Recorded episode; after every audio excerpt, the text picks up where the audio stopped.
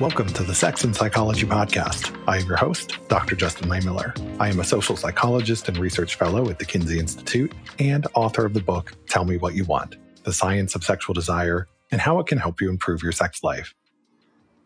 Every year, major porn websites release data and statistics on what people are watching. Their insights show that gay and lesbian porn are consistently amongst the most popular genres.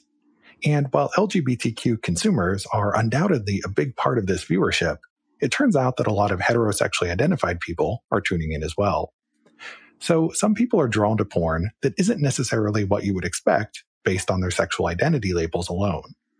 That's what we're going to be talking about today.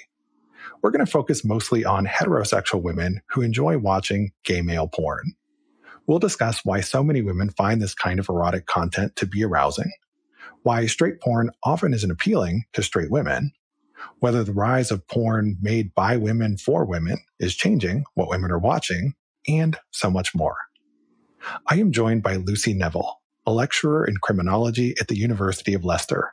She is a feminist and activist whose research explores sex and sexuality in different forms, as well as how sex intersects with violence.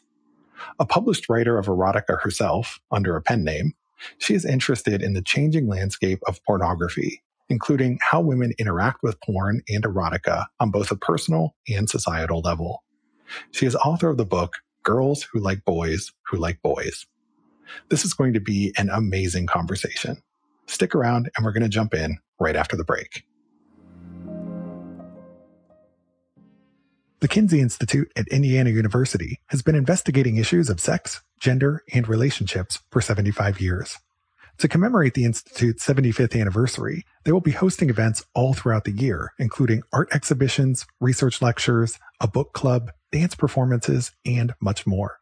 Visit their website at kinseyinstitute.org or follow them on social media for the latest details. You can follow them on Twitter, Facebook, or Instagram at Kinsey Institute. Enhance your sexual performance with FirmTech. Check out their tech ring, which is designed to give you harder, longer-lasting erections while also tracking your erectile fitness. Wear it at night to monitor nocturnal erections and cardiovascular health, or wear it during lovemaking for a boost in the bedroom. Unlike other erection rings, FirmTech's is easy to put on, adjustable to your comfort, and it can go on whether you're hard or soft. To learn more, check the show notes or visit myfirmtech.com and be sure to use my exclusive discount code, Justin20, to save 20% off your purchase. Again, that's myfirmtech.com. Hi, Lucy, and welcome to the Sex and Psychology Podcast. Hi, Justin. Thanks so much for having me. I'm really excited to be here. Thank you so much for joining me. You have a fascinating career. You have a PhD in forensic psychology, you conduct research on pornography, and you write erotica in your spare time. So there's a ton that we could talk about, but I want to focus on your research on porn in this episode. So let's talk about how you got into researching porn in the first place. So what is it that drew you to this area? Sure. Well, I did my PhD, which seems like a million years ago now, was looking at violence towards sex workers. And I did a lot of research looking at sex work and particularly violence experienced in sex work settings and sort of violence enacted by the state on sex workers as well through laws and the policing of sex work. And then I also did quite a bit of work on domestic violence. And after a while, it just felt like everything in my work life just focused on sex as being a source of contention and miserable and pain and misery and death. So I just really wanted to spend some time researching ways that sex and things related to the sex industry could also be a source of like joy and pleasure. So looking at porn, particularly women's engagement with porn as a site for resistance and resisting kind of heteronormativity and the suppression of female desire in a way that women can sort of seek pleasure and enjoy themselves and actually have fun with stuff to do with sex was just like a really nice break for me. So it wasn't particularly criminological or for forensic psychology focused. It didn't go down too well with my head of department at the time. But just it was just a really nice sort of break from looking at quite depressing topics around gender and sexuality. Well, thank you for sharing that. And I can totally understand wanting to kind of balance things out a little bit, because when you focus on just one thing all the time, no matter what that thing is, it can get a little bit I don't know what the word is that I want to say, but it can be a little bit too much. So having something else to balance it out, maybe something a little bit more fun. Absolutely. I didn't, throughout my entire PhD, I didn't date. And I was complaining to a friend about it. And she was like, do you think it's maybe that you spend all day reading case files about the terrible violence that men enact upon women? And I was like, maybe. Like, you might have a point there. Yeah, maybe that is the reason. So I wrote a blog post about one of your studies a while back that was very popular, and it was all about why so many women like to watch gay porn. And I know you went on to write a whole book about this topic. So let me begin with the question of, what do we know about the prevalence of what some researchers refer to as identity discrepant porn viewing? So in other words, they're viewing porn that doesn't necessarily line up with their sexual identity label. One example of this would be a heterosexual person who watches gay porn. So what do we know about how common this is as a phenomenon? Obviously, it's a reasonably accepted folk wisdom, although not particularly well researched, that heterosexual men like watching lesbian, strong inverted commas here, pornography. But people tend to view that as part of the way that men are sexualized to consume pornography products that feature women. They don't tend to view that as anything that's unusual or, I guess, queer in any way. It's seen as sort of a straightforward part of heterosexual masculinity. So then in terms of outside of that specific phenomena, we don't know a huge amount about it, which is one of the reasons why I was interested in studying it. But the data that we're getting from places like Pornhub shows that it is quite common. So, for example, I think like sort of when I wrote the book, so about 3 years ago, Pornhub estimated that 37% of traffic to its male gay section was from women. So obviously we don't know from that how those women defined their sexuality, but they were definitely watching sex that they themselves could never have, and in quite large numbers. So that's certainly a viable secondary market for gay male pornography. So I think it is, everything that I have read suggests that it is quite common. And I'm surprised that it hasn't been explored a bit more.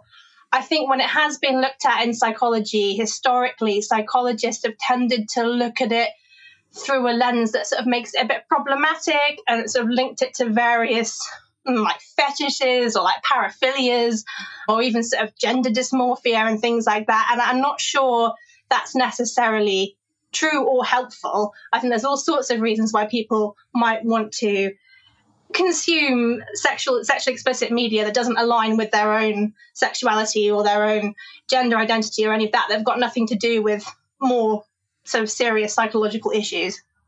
I totally agree with everything that you just said.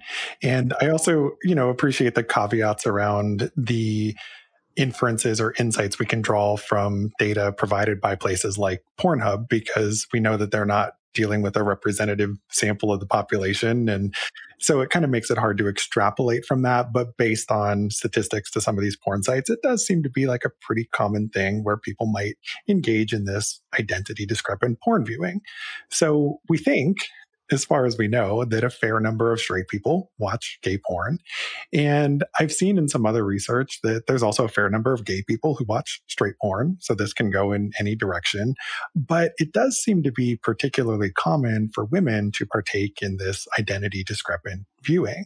But before we explore the appeal of gay porn, and in particular gay male porn for women, let me ask, what is it about heterosexual porn that straight women just aren't really connecting with? Why is it unappealing to a lot of them?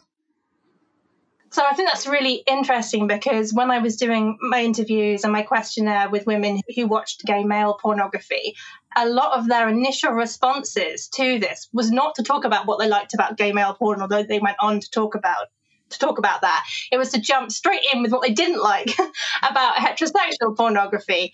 So a lot of the time they were saying, and you see this a lot in the literature as well, they were unable to separate the politics from the sort of easy enjoyment of what they were watching, and that stopped them getting turned on, because they would be like, oh, I'm not sure if I can be comfortable that this person's consenting to this. Does this make me a bad feminist? Am I implicit in the oppression of women? And that just really sort of killed their hard on, really, because nobody wants to be worrying about sort of global political issues when you're trying to enjoy yourself and get off. And also sort of speaking about how it brought out almost, I don't know, maternal instincts. So particularly with older women saying when they watched heterosexual pornography, I remember one of my participants said, oh, I just want to give the actresses a cuddle and then give them some chicken soup and put a dressing gown on them. So again, like not really sexy feelings. And particularly women who were into more hardcore stuff at BDSM and kink, they found that when it was a heterosexual pairing, if the woman was in the sub position, all those sort of issues then around gender politics came crashing back in. And then a lot of them sort of spoke saying, but when it was either two women or two men, there was a feeling that nobody was physically going to be forced into doing something they didn't want to do, that they could resist that. And also a lot of people talking about male porn actors having more agency and facing less social stigma, which I don't think is necessarily 100% true. I mean, obviously there's gay for pay and all sorts of issues in the gay porn industry, but certainly for a lot of women that just felt less obviously problematic. And then there are also women who said they didn't like heterosexual porn because the actresses had, you know, unattainable body types, and that just made them go off in a sort of spiral of self-loathing instead of enjoying what they were watching. And there were women who would then be like, oh, I wouldn't like it if somebody did that to me, so that's now put me off what's going on the screen. Whereas when they were watching two men together, it was pure fantasy. There was none of that real life or their own sex lives or their own hang-ups about their ability to orgasm or their bodies intruding on that pleasure of viewing that. So it sounds like for a lot of heterosexual women, when they're watching straight porn, they're kind of thinking about it at this meta level about what are the gender politics here, or what are the implications? How does this intersect with my own sex life and sexual desires?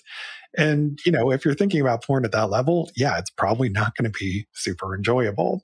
And so that leads a lot of women to pursue other forms of erotic content. And, you know, certainly we could do a ton of different podcasts on this because we could talk about erotic fiction and all of these other sorts of avenues through which people might obtain erotic pleasure or fulfillment, but many women turn to gay male porn.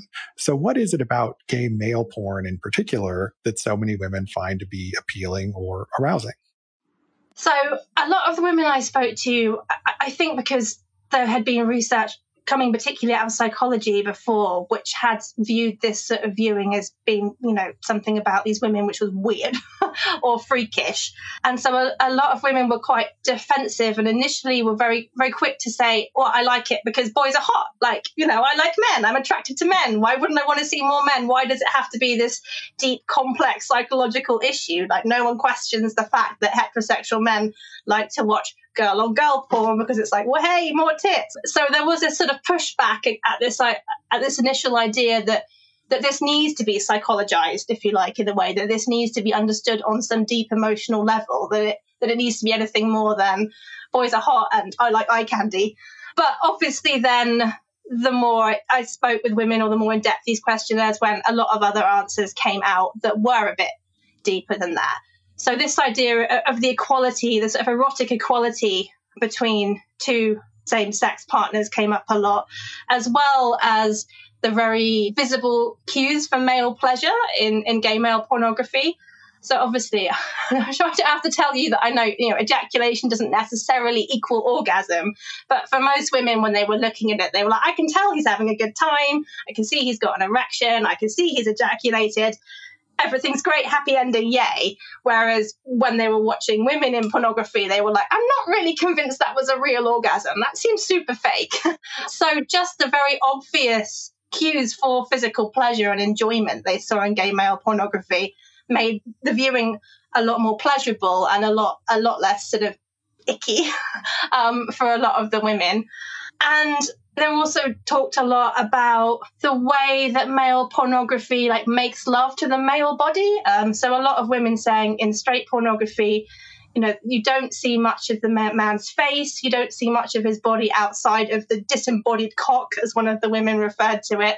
Whereas they were like, the gay male gaze appreciates the entire beauty of the male body. And a lot of women were like, that's really enjoyable. I want a camera that lingers on aspects of the male body outside of the genitals, and I want a camera that allows me to see the male face in ecstasy, because that's also something which is, you know, very pleasurable. So I think there are a lot of aesthetic choices that gay porn directors make about how they show men that straight porn directors don't, that women liked. And, you know, the diversity of body types in gay porn as opposed to heterosexual porn, that there was just more opportunity for different kinds of body types and different kinds of looks and different kinds of actors. So women felt more catered to than the sort of generic Ken doll kind of porn actor you see quite a lot in heterosexual pornography. Yeah, so it sounds like there are a lot of different potential reasons why a heterosexual woman might be drawn to gay porn. And I personally know a lot of women over the years where this was their preferred porn genre. And it really lines up with what you're saying, is that different people were drawn to it for different reasons. So, for example, one of my friends who was really into it, I knew she had a history of sexual trauma. And I think for her, watching heterosexual porn was triggering in some ways. And so in terms of watching gay porn, it didn't have to have that association with that sexual history that's traumatic and that she doesn't want to relive. And so I think for some people, it can kind of serve that sort of escapist role. And I think that did come up in your research. I had a really interesting interview with one woman who'd experienced sexual abuse as a child. And she initially was into quite hardcore BDSM, like gay male porn and erotic writing, like really hardcore. And she said part of that was that she wanted to see men suffer in a sexual context. And it was a sort of act of kind of vengeance and quite cathartic for her. But then she said over time that sort of softened and changed into just a general interest in gay male pornography. One, because it didn't trigger her, but also after she sort of got over some processing some of that initial trauma, she realized that actually she just genuinely liked it even when it was fairly vanilla, and she still found that enjoyable. And for her, she sort of said she didn't really tell anybody about the abuse. She's never had therapy for it. And for her, that journey with pornography was incredibly therapeutic for her and helped her then be able to have heterosexual relationships as an adult woman, when for a long time as a teenager she just hadn't. So I think, you know, a lot of people can be quite disparaging about people researching porn, as I'm sure you're aware, and they're like, why is this important? This isn't a big issue. But so many of the stories that people told me were so profound in terms of how their experience of pornography and its impact on their sex life had impacted on their overall health and happiness, that I don't think this is a trivial area to research at all. And I think it's really important. And as you say, I think that's a really key reason why a subset of women are interested in this kind of pornography. Yes, absolutely. And I think it is a valuable and important area of research, and it can tell us a lot about us and our sexuality. And anecdotally, in terms of some of the other straight women I know who are into gay porn, you know, for some, it's just the novelty, like, hey, this is something that's just totally new and different. I think for some, it's also, it feels kind of like a taboo because they're kind of entering this world that they've never been part of or seen before. And maybe for some of them, it's about thinking this is something you're not supposed to do or not supposed to like. And so that taboo element of it might be appealing to some as well. So certainly very diverse motivations in terms of what might lead some people to want to watch this type of pornography. And I think the part you mentioned about the pleasure appearing more genuine is a really interesting one, because I've had to watch a fair amount of porn as part of my job. You know, it's important for me to understand what it is that people are drawn to. And yes, you know, certainly I've watched some for myself as well. Most people have watched porn at one time or another. But one of the things that you can see that is really different, or at least it's striking to me in terms of on average, the gay porn versus heterosexual porn that I've seen, is that you do see a lot more attention to faces in gay male pornography. And you see a lot of smiling, right? And just people look like they're having a good time. And it doesn't always feel so overperformed and inauthentic. You know, a lot of straight porn just feels like, all right, they're going through the motions. This feels very performative. And certainly you can find gay porn that is very performative as well. You know, you can't paint any porn genre in broad strokes. But on average, I do think there's a difference in that perceived authenticity. And when people look like they're having a good time, that can certainly make it much more arousing. Now, something that you brought up in your book is this idea of eroticizing equality and how for many women who enjoy man-on-man porn, part of their enjoyment is based on the partner's actual or perceived versatility, meaning that they don't necessarily just take on one sexual role. So, for example, even within the same scene, you might have two people who each take the insertive role and each take the penetrative role at different points in time. So can you speak a little bit about this idea of sexual equality as being part of the appeal of gay male porn to some women? Yeah, absolutely. So again, I think a lot of women spoke to this by first speaking about what they didn't like in heterosexual porn. And, you know, some of them commended the work of feminist porn directors in trying to make content for women, which was more empowering. Again, I'm putting this in inverted commas, so I think that's a bit of a problematic word when we're talking about porn. And that gave the women more agency. And also just generally in popular media and television and in film, sort of showing women being more agentic in sex scenes. But they were like, but at the end, one person's going to get fucked and it's going to be the woman. And we all know how what that boils down to. Certainly they felt the possibility for that kind of versatility between two men to be quite exciting. The fact that meant that was something which had to be negotiated or discussed as opposed to just a foregone conclusion. And even if sort of switching didn't happen in mid-scene, although a lot of women liked that too, they liked sort of overall content in pornography or in written erotica where there was that versatility. And I found that really interesting because certainly in a lot of the literature around women engaging with gay porn and slash fiction and gay male erotica in the 90s and early noughties, there was this sort of fixation on this idea that women would identify with the bottom in any given scene. And that's what they were imagining. And really that wasn't coming out at all. There was a strong emphasis on this sort of enjoyment of the versatility or the potential for versatility. And also some pushback on that with women saying, well, why would I want to imagine myself as being the receptive partner during sex because I get that all the time. That is my sex life. Actually, I'm much more interested in imagining myself as being the penetrative partner in sex because that feels like really new. That feels like very exciting to me because it's not something I would often get to do. You know, unless they have a husband who's up for pegging. I think a lot of them found that idea very, very exciting, and they just enjoyed that idea of equality, which they then felt sort of spilled over into everyday life. So again, I'm not saying this is necessarily true, but then there's this perception that then the gender politics of the relationship between two men outside of just the sex would also be less defined by tradition and, well, X does this job and Y does this job. This sort of greater opportunity for an overall sense of compromise and collaboration and negotiation that made the whole scene kind of feel sexier. So interesting. So something else that you talk about in your book is how porn scholars don't necessarily agree on whether watching gay porn is an act of feminism because women are taken completely out of the equation in terms of what's shown on screen. And personally, whenever I see these debates about whether something is feminist or not, I always see someone who seems like they're judging other women for their choices. And I'm like, wait, isn't that the opposite of feminism when you start making this whole purity test thing out of it? You know, I thought the point of feminism was that women were supposed to be free to make their own choices and decisions without being judged or shamed for them. So I'm curious as to what your take is on this. Yeah, absolutely. That's my take as well. I mean, I think I've always signed up to a form of feminism, which is about taking these sort of ideals of equality and the acceptance of kind of softer values and vulnerability and compassion and applying them generally across everybody, male, female, non-binary, not just centering women.